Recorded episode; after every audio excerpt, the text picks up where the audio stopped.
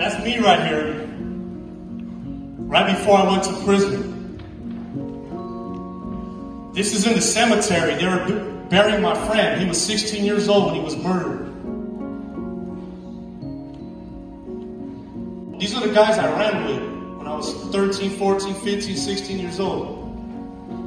So they were burying one of my friends, and all three of the guys on the top are all dead now. They were also murdered. Gang violence.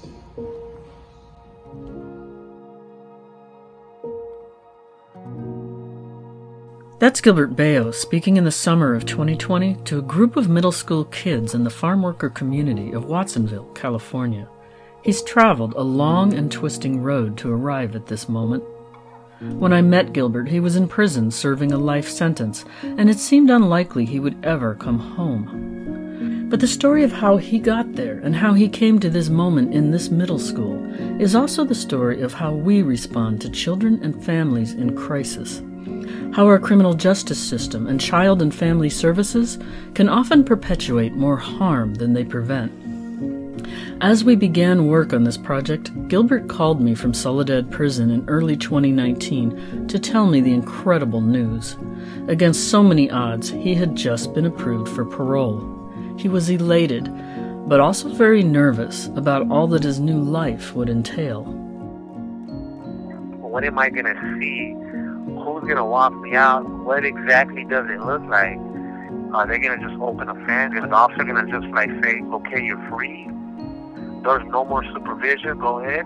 Because everywhere in here they open something with a key, and then I'm either locked on one end of it or the other side of it. That constant has been going on for 21 years, and now they're gonna open it up and just let me go. There's part of me that feels like there's something wrong. I'm not supposed to be right here. For a long time, it was more of a dream like, man, I hope I could get there one day. I hope I could get there. And now it's about to happen.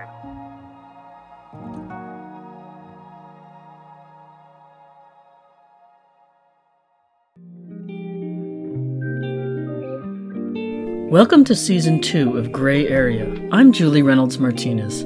For this entire season, we'll follow the story of Gilbert Baio, Gilbert was among thousands of children raised in the shadow of the criminal justice system, young people who have spent decades in prison and are returning to our communities every day. This is the story of a system that failed in its premise to rehabilitate and make us all safer. But it's also the story of men like Gilbert, who took their rehabilitation into their own hands and are making revolutionary changes happen in themselves and in the system that turned its back on them. Alongside Gilbert, formerly incarcerated people are now going back into the state's prisons. They're creating the rehabilitative communities that they've proved actually work. And it's the story of Gilbert as a young Latino from East LA who grew up around gangs, drugs, and domestic violence. The crime that sent him to prison was a drive by shooting intended to avenge a friend's murder. No one died or was even injured. But because of California's anti gang laws of the 1990s, Gilbert was sentenced to life. This was a time when thousands of young people of color, even children, were declared monsters and super predators. Thousands were locked up for decades, many, like Gilbert, for life. Gilbert lived more than 20 years in prison, believing he would die there. But when California recently reformed its sentencing laws, he was suddenly offered a life after his life sentence.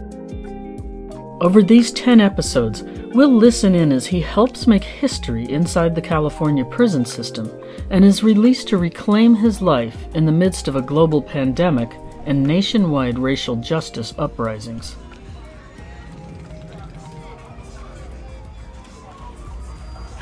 On a recent Saturday afternoon, Gilbert gives me a tour of his old neighborhood, East LA. Right now, we're in the Boyle Heights district.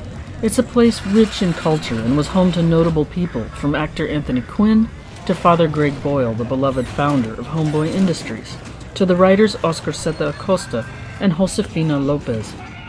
It's been the setting for powerful films like Walkout, Real Women Have Curves, and the Netflix series Gentefied.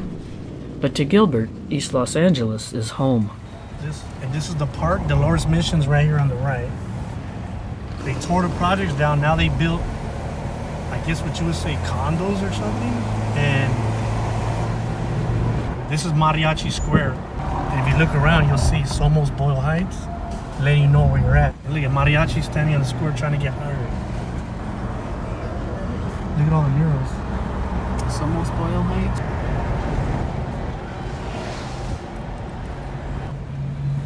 You'll see most of the signs are in Spanish.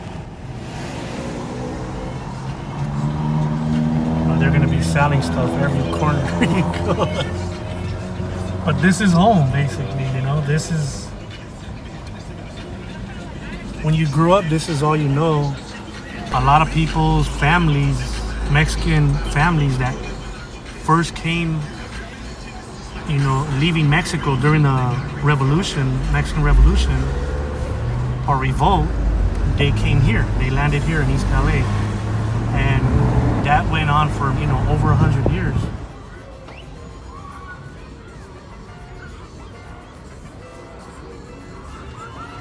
Come over here and it feels like home to them. A lot of the infamous gangs that have been around since the beginning of, of gang history as far as in California, these are the oldest, at least, you know, quote unquote Hispanic gangs. Um, this is where they get their start from. The street kids in East LA weren't the only ones joining gangs. As far back as the 1970s, some members of the Los Angeles County Sheriff's Department had their own gangs with special tattoos and names like the Tasmanian Devils, the Banditos, and here in Boyle Heights, the Cavemen. But East LA wasn't just a hotbed of street crime and police misconduct. It was also in the forefront of the growing Chicano civil rights movement. You know, a lot of people that live here might they might not even know how much history there is in the place they live. I know for me, growing up is always encouraged like be proud of who you are, where you come from. But you don't realize until you leave and then they ask questions about like, hey, is it really like that? How is East LA? Like, you know, I want to go there one day, and, then you're like, man, they, people know about it. Like, we grew up trying to get out of here, you know, like God. In fact, East LA was home to what's been called the largest high school protest in U.S. history. It was memorialized in the 2006 film Walkout by Edward James Olmos. In 1968, students from five local high schools walked out of their classrooms to protest the discrimination they faced every day.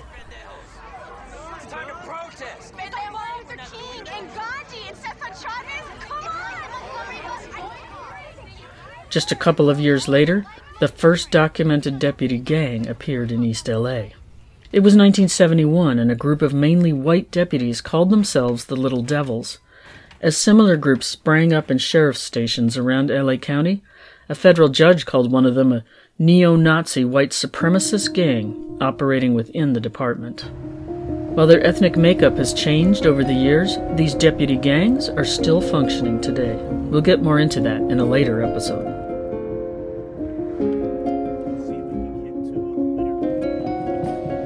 See, drugs, gangs, and prison, they're not our culture. That's something that destroys our culture. That's something that destroys families. That's something that destroys you most of all. It destroys you, man. Those three things are very powerful, but not as powerful as this is. Common reasons why you join gangs and drop out of school. Reasons why I joined a gang. I fall under all of these categories. Violence at home and in my community. Drugs in the home or in the community. Raised by single parent. Low income. Lack of positive role models. Teenage pregnancy. Bullying. Lack of supervision. Fear. Something we don't, especially boys, don't talk about or don't get raised to talk about. Movies. Music. Television social media, trying to fit in with the wrong crowd. And one of the big ones, one of the big ones that they ignore, a lot of, uh, uh, people ignore this is the trauma.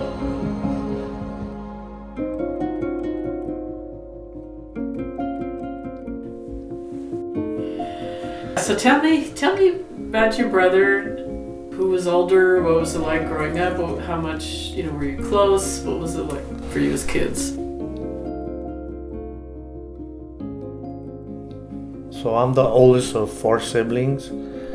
Uh, my brother Manuel, he was the baby. He was the youngest. Um, we grew up uh, living together until I was about the age of eight, and that's when we had our encounter with Child Protective Services with the LA County Sheriffs, and we were removed from home.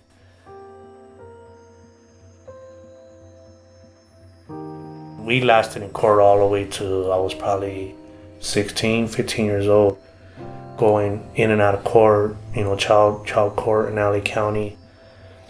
I think it's important part of our story as a family because witnessing domestic violence, physical violence at that age it's terrifying. Even being removed from home is it's very traumatic. And when they do the removal, we went in the police car. You know, I went to McLaren Hall and they went to, you know, it was probably some social worker's office until they find them temporary uh, foster care parents. Um, Why didn't they find foster care parents for you? From my understanding, it was because I had a different father and they want for my safety they put me there and separated me from my sister and brothers. And because there was four of us it was hard to find temporary foster care you know for for children. I guess three was the max number for them at the time and um, how did that feel to you? I guess I was so worried about them. I wasn't worrying about myself. And I didn't know what was going on. I was eight years old.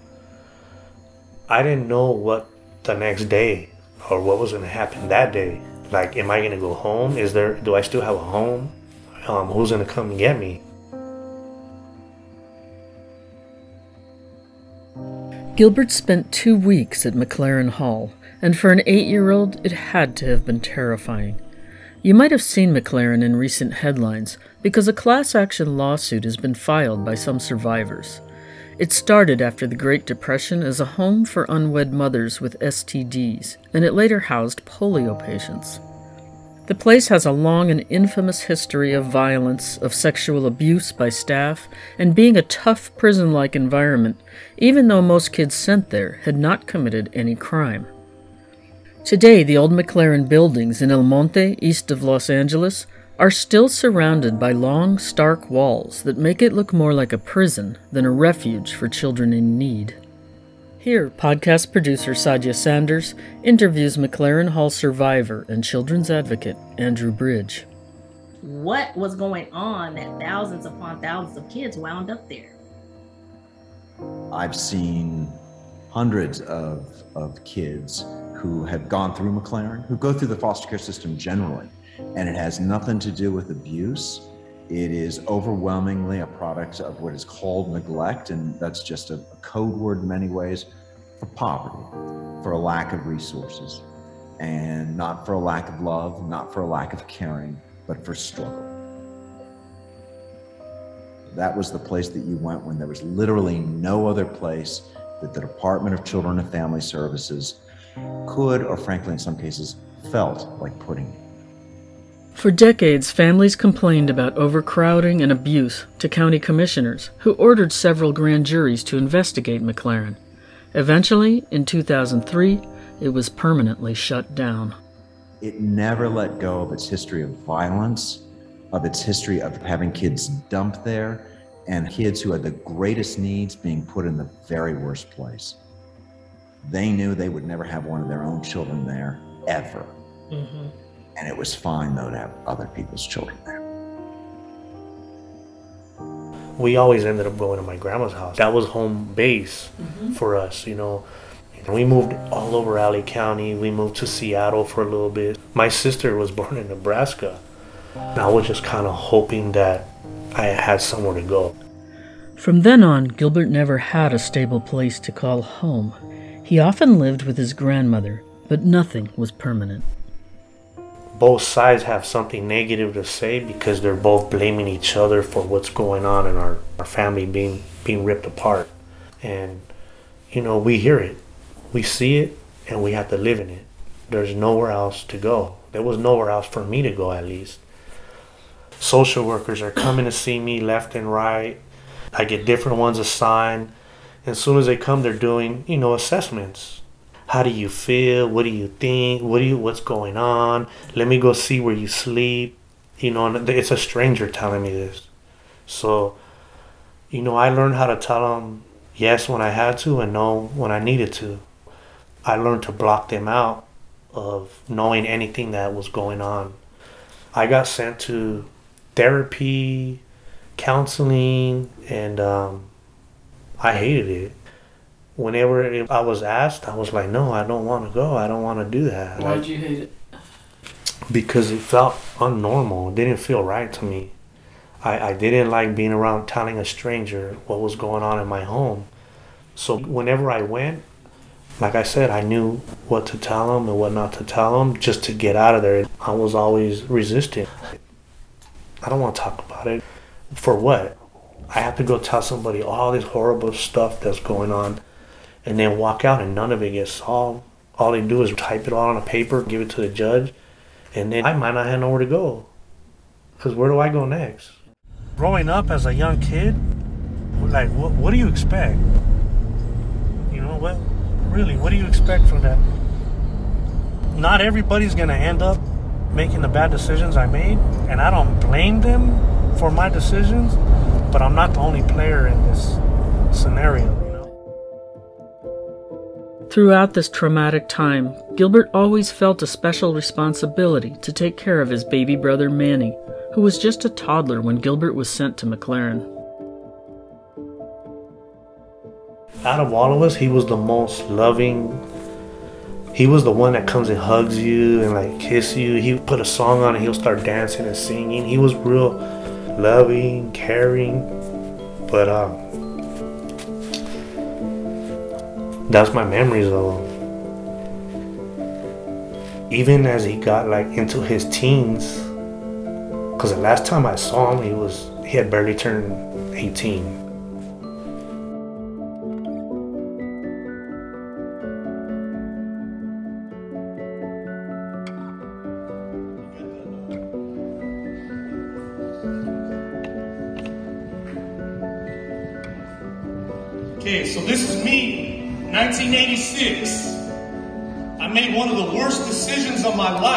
That year.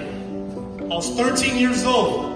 I had get, I, I grew up in Los Angeles, and the guys in the neighborhood I grew up in kept asking me to join the gang.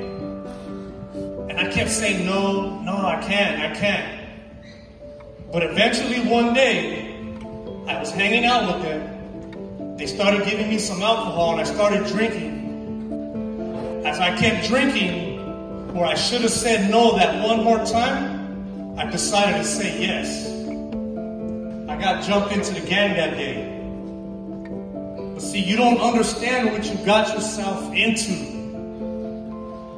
Because at that age, you think it's all fun. You watch the TV, you watch, you know, all those fake ideas about what gangs are about, what drugs are about, what prison is about, what juvenile hall is about. It's none of the things people are telling you. See, people only tell you a little, little, little fraction of the truth. And most of the time, even that's a lie. They only tell you, like, oh, I was in there hanging out with this person, or we were having fun. They don't tell you about all the hurt and the pain and the misery and the loneliness that it causes to you and your family.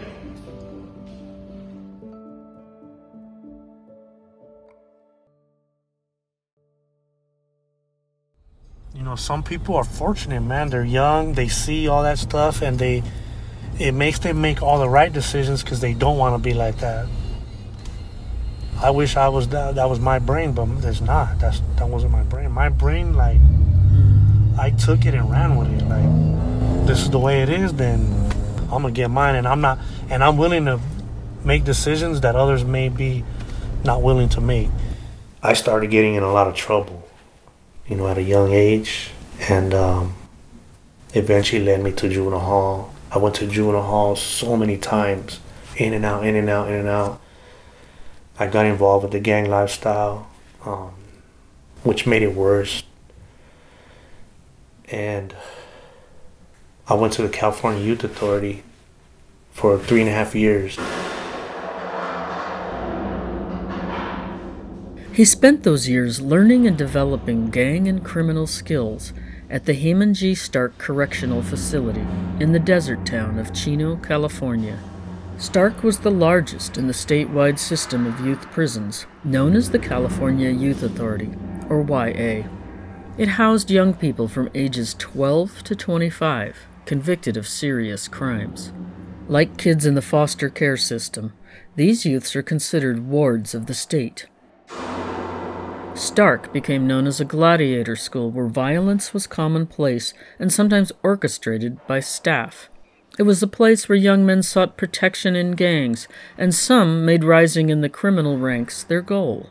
Just like McLaren Hall, Stark has been plagued by abuse, scandals, and lawsuits. A counselor was murdered there in 1996. In 1999, the state's inspector general found that guards used excessive force slammed handcuffed wards into walls, pushed them into cells littered with excrement, and forced kids to take part in Friday night fights with rival gangs. Questionable and experimental psychotropic drugs were tested on wards.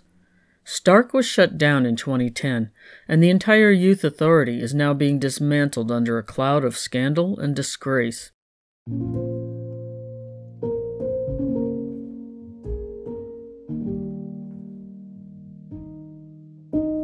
After spending his teen years in youth prison, Gilbert's gang was no longer the only thing that mattered to him. By his early 20s, he had a girlfriend, and they decided to go back to school and start a family.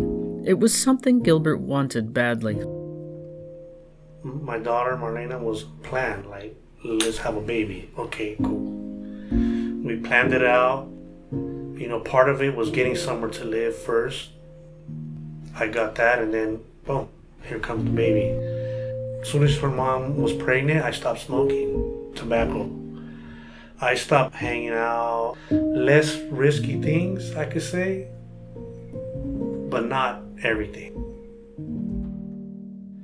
I did whatever I had to do to to fulfill what I thought was my role. I kept kind of stepping away from my role in, in the gang and I was fine with it. There was no pressure. Nobody was questioning it. It wasn't like one day I just turned off the switch and I no longer cared about it no more. I've been through a lot with my homeboys. I've been through a lot from the gang I was from. I I was willing to die and kill for it at that point. So it doesn't just turn off. It wasn't like daughter or this. I just didn't think that way. My consequential thinking just was not there my belief system, I was still loyal to the gang I was from. But when I started my family, I was trying to, I was playing both sides of the fence.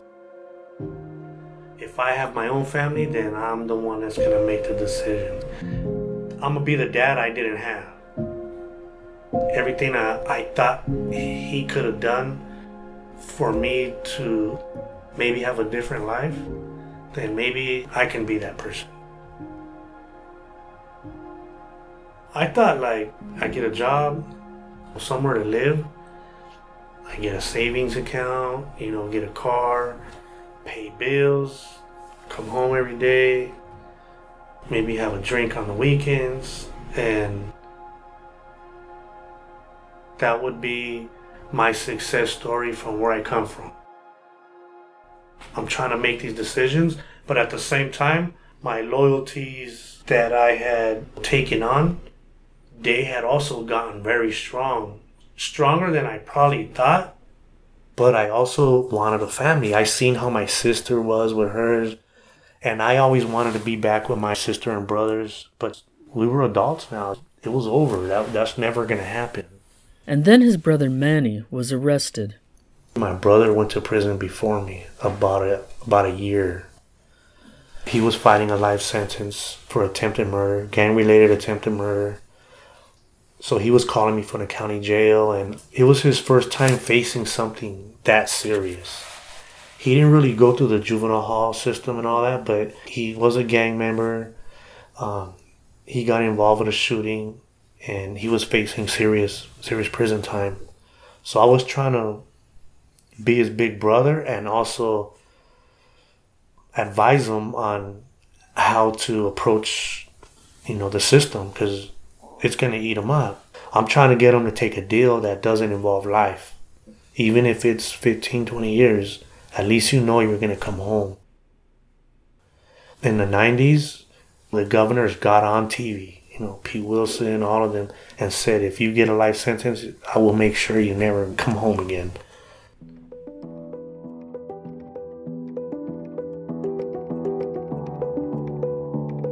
Here's an excerpt from the investigative news service Retro Report.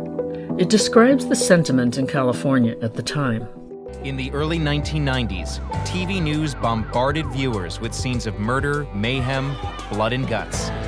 The war on crime, by then 20 years old, seemed lost. New sentencing laws, called Three Strikes, You're Out, were seen as the answer to the repeat offender menace. When you commit a third violent crime, you will be put away and put away for good. Three strikes, and you are out. Crime scholar Frank Zimring says Americans were angry because despite having put a record number of people in prison, crime still seemed out of control. What was supposed to deliver people from their crime fears, what was supposed to reduce the homicide rate, was the imprisonment cure, and it hadn't worked. So that what happened in the 1990s is the transition from lock 'em up to throw away the key. That's no secret growing up in the neighborhood or, or being in the juvenile system or youth authority. We all know that if you get a life sentence, you'll never come home. So that was uh, that was the last I seen of my brother right before he, he got locked up. He ended up taking a deal, 14 years. Um, he left the county, LA County Jail. You know, he was in reception center, um, and that's when I committed my crime. After his brother Manny's arrest, Gilbert kept trying to step back from the criminal life. But then a rival gang attacked his best friend, Flaco. Flaco was killed in an ambush attack. Three days later, Gilbert's gang set out to take revenge on their enemies. At age 23, Gilbert believed he could be loyal to both his family and his crew. In his view, he and his friends were the protectors of the neighborhood, a band of brothers doing what the police did not to keep their community safe. He talks about it while he drives through the old neighborhood. The night I left to go commit my crime, I really believed that there was no way I could get. Like there was no scenario in my mind. I'm gonna do life in prison, and my daughter's not gonna have her dad. That never. Those consequences just were not there. I really thought that I was slick enough that I, if I made the plan, as long as I everything went right, it, I was tricking myself because when that split decision revealed itself to me, I made all the wrong decisions. I was so pumped up, you know, standing there at, on the street when they pulled out a gun. It was like something else took over me. It was like, get them at all costs. You know, I got to make them pay for this. Sometimes I felt like, man, you know what? I was heading for death. There was either I was going to kill somebody with my own hand or somebody was going to kill me. They were trying to uh, take over streets that were we were supposed to be protecting as our neighborhood, you know. So if they take over your neighborhood, it's like embarrassing to be from that gang. you go around there, like everybody's gonna find out, like, oh, they took over their neighborhood or like they punked them. Gilbert is taking us through the crime scene late at night, showing me what happened. So they're coming up the street.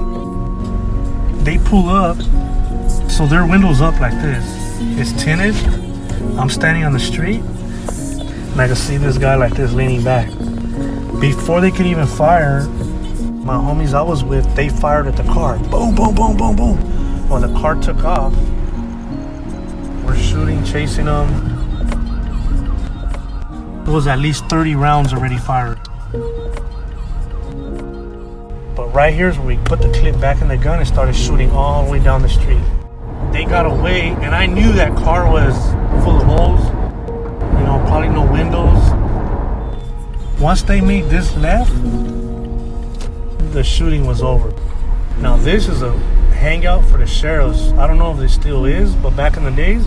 So guess how many cops are all sitting right here in their cop cars, running to their cars to respond to the first shooting. I was coming down this way like 80 miles an hour in an Oldsmobile Delta 88. Had the door open like this no seatbelt. I was like this, like, hey, get ready, right here, we're gonna jump. Right here, they hit me hard. Boom, and slid and pushed me into that wall. So the door closed back, and I popped it open again. I knew right here it was gonna be hard for them to chase me. I knew I wouldn't make the turn going as fast as I was. I was just hoping the car would stop because it was just sliding. They light me up. Woo! Let's go. I gassed it all the way.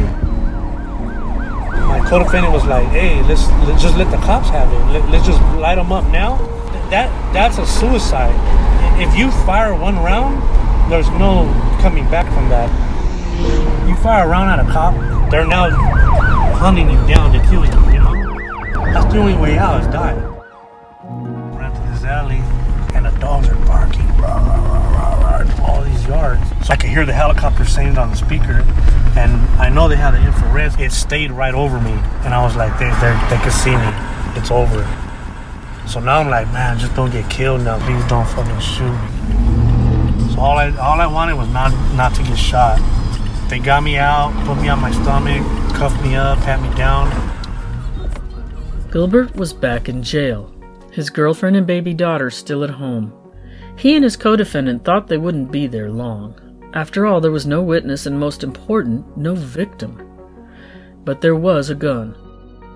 Gilbert wanted his friend to toss it when the cops chased them, but he didn't. Police found it and they matched it to shell casings from the crime scene. California's anti gang laws allowed prosecutors to charge them both with attempted murder. Gilbert knew that Republican and Democratic governors were vetoing nearly every life prisoner up for parole, and now he was about to face that reality. In our next episode, Gilbert confronts the terror, isolation, and repercussions to his family of going to prison for life. This episode was co produced by Gilbert Bayo and Mara Reynolds.